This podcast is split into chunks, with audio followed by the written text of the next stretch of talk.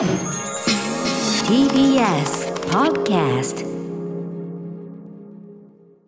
時刻は7時49分 TBS ラジオキーステーションに生放送でお送りしています。アフターシックスジャンクションはい、パーソナリティは私、ラップグループライムスター歌丸です。そして、はい水曜パートナー TBS アナウンサーの日々真央子です。さあここからは新概念提唱型統合コーナー。水曜日の企画はこちら、シアター一期一会はい、ということで、えーこのコーナー映画館で出会った人や目撃した珍事件などの皆さんが映画館で体験したエピソードを紹介しております。まあ、夏休み入ってですかね、あの、今週私、ジュラシックワールド、えー新たなる支配者ってやりますけど、あのーグランドシネマサンシャイン池袋 IMAX。あ行ってきた。うわいいながっつり入ってました、やっぱね。うん、はい、はい。タオルを忘れました。あー。ハンドタオルを席に忘れました。はい。私の汗でびっちょりなんで捨ててください。すみません。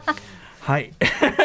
さあということで、えー、またまた今週もいただいてますんでね、こちら日々さん読みでお願いします。はいご紹介します。ラジオネームはなかったということなんですが千葉市在住60歳の男性からいただきました。半世紀ほど前名古屋市の小学校では文部省推薦の映画の優待券が頻繁に配られていました。そんな小学1年生の夏休み優待券を握りしめ母に連れられディズニーのアニメ映画を見に行った時の話です作品に関しては出演したということなんですがうん。いざ映画館に到着したもののなぜかディズニーの看板が見つからない見当たらないそう母親が映画館を間違えていたのです。ディズニーはまた今度見せてあげるから今日はこの映画で我慢しなさいと言いくるめられ興味もない映画をしぶしぶと見始めました。途中休憩を挟み3時間近いその映画を見終わった私が発した第一声はもっと見たいでした間違えて偶然見たその映画は2001年宇宙の旅のロードショー公開だったのです小一ですよ。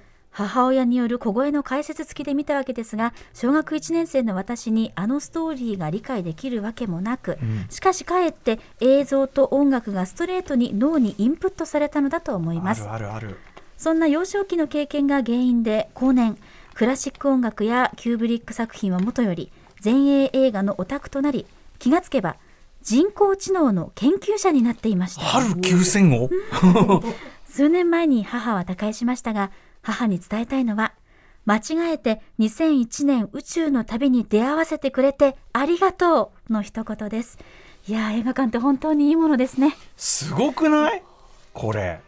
あのーまあ多分年代から言ってリバイバルではあるんでしょうけどね2001年宇宙の旅、そして確かに2001年宇宙の旅も文部省推薦なんですよ。そうなのか。そう。だからだ。から見れたのかもしれませんねひょっとしたらね。うん。でもまあはっきり言ってそのね出演してしまったディズニーなんか見る見てなんかお茶を濁すよりはですねあと時代的に言っても多分ディズニーねちょっとね落ち込み期だから。じゃ多分ね。これは2000ただ小1は負けたな俺小4なんですよ。負けた負けた。お。に2001年小4なんですよ。小4の俺だった。で小4であでもおっしゃる通りそのなんていうのかなむしろむしろダイレクトに分かっちゃうっていかそううかそうか理解ができる年齢だった、そう、まあ、なんやかんやしょうんあとまあ、なんか小4で、その、もう、あの、1980年代の小学生には理解できるところも多かったってところはありますけど、うんうんうんあ、これワープねとかそういうのがわかるみたいな。なんだけど、あの、わかります。だから、かえって入りやすい。だから、その、もう映像とか音のその迫力みたいなものをダイレクトに受け取って、でも、この子見、見どころあるよね。もっと見たい。これ最高の感想じゃないですか。最高ですよね。やばいよこれ。しかも最終的に人工知能、春9000を。ってことじゃないだからもう中の人になった。中の人よ、あなた。中の人も中の人で多分おそらく当時のこの人工知能の研究者って、うん。超最先端というか多分いや間違いないですね。もう超原点ですよね。そうですよ。おそらく。まあいね後から思えばもうあれがねあの世界戦争の引き金だったスカイネット。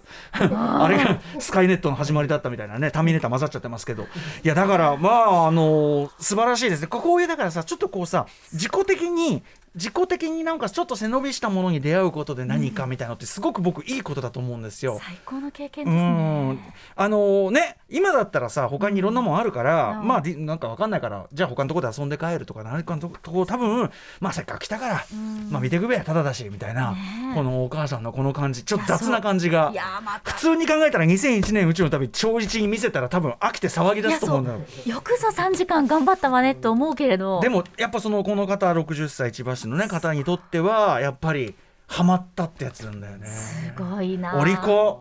お利口よ。それでこんな立派になられてキューブリックもびっくりよ。ねえキューブリックびっくり。キューブリックびっくりよ本当にね。でもキューブリックとしてもまあ我が意を得たりじゃないですか。そうか。その要するにあのさ2001年宇宙の旅ってあのご存知の方多いと思いますが、あの直前になって説明ナレーションみたいなの全部抜いたんですよ。あのキューブリックが要するにあえてまあ、分かりにくくというかそのその解釈の余地を開いたというか、でそれによってある意味クラシック化した作品なんですよね、だからこういうこう幼い子がむしろダイレクトに受け取ってっていうのはもう一番望むところなんだと思うんですよ。しかもましてそれがなんていうかなクリエイターっていうかこう科学者っていうかそっちに行ったわ。もうキューブリック的にはもうね。牛もう本当に我が家を得たりなあの観客なんじゃないですかね。いやーなんか、私何の関係もないけどありがとうって気持ちになりました。ありがとう。本当にありがとうって、だって本当に支えてくれてるじゃないですか未来を。そうですね。研究者としても。そうですね。映画もありがとうだしその感受性をありがとうう気持性はありがとう。あとやっぱあのこの子見この子見どころある。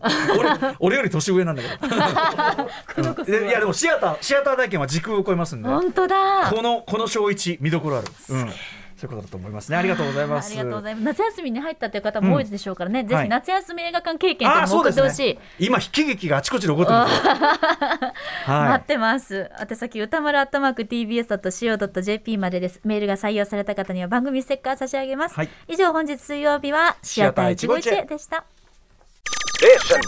After Six Junction.